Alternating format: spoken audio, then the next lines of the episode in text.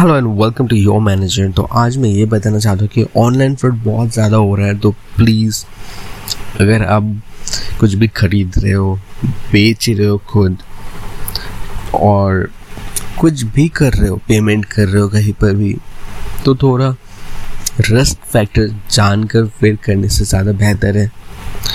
कोशिश करना कि ऑफलाइन ही बाई किया जाए, क्योंकि उससे छोटे मोटे जो दुकानदार है उनका मदद हो जाएगा। क्योंकि आप ऑनलाइन बाय करते हो ज़्यादा तो फिर वो बड़े बड़े बिजनेसेस को ही ज़्यादा फ़ायदा होता है।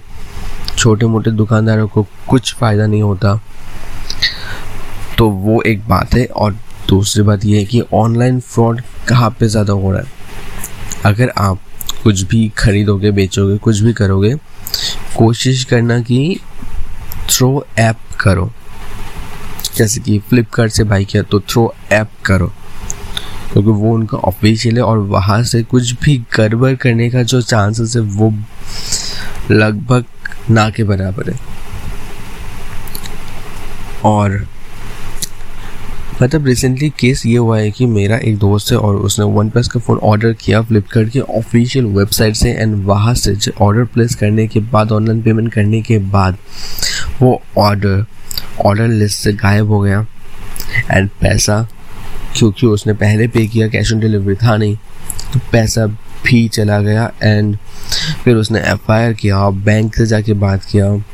कुछ नहीं हो रहा है उसका।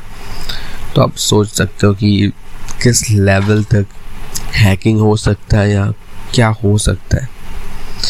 तो आई वुड से कि ये रिस्क मिनिमाइज करने का दो तरीका है कि आप डायरेक्टली वेबसाइट वेबसाइट से बाई तो मत ही करो ऐप से करो।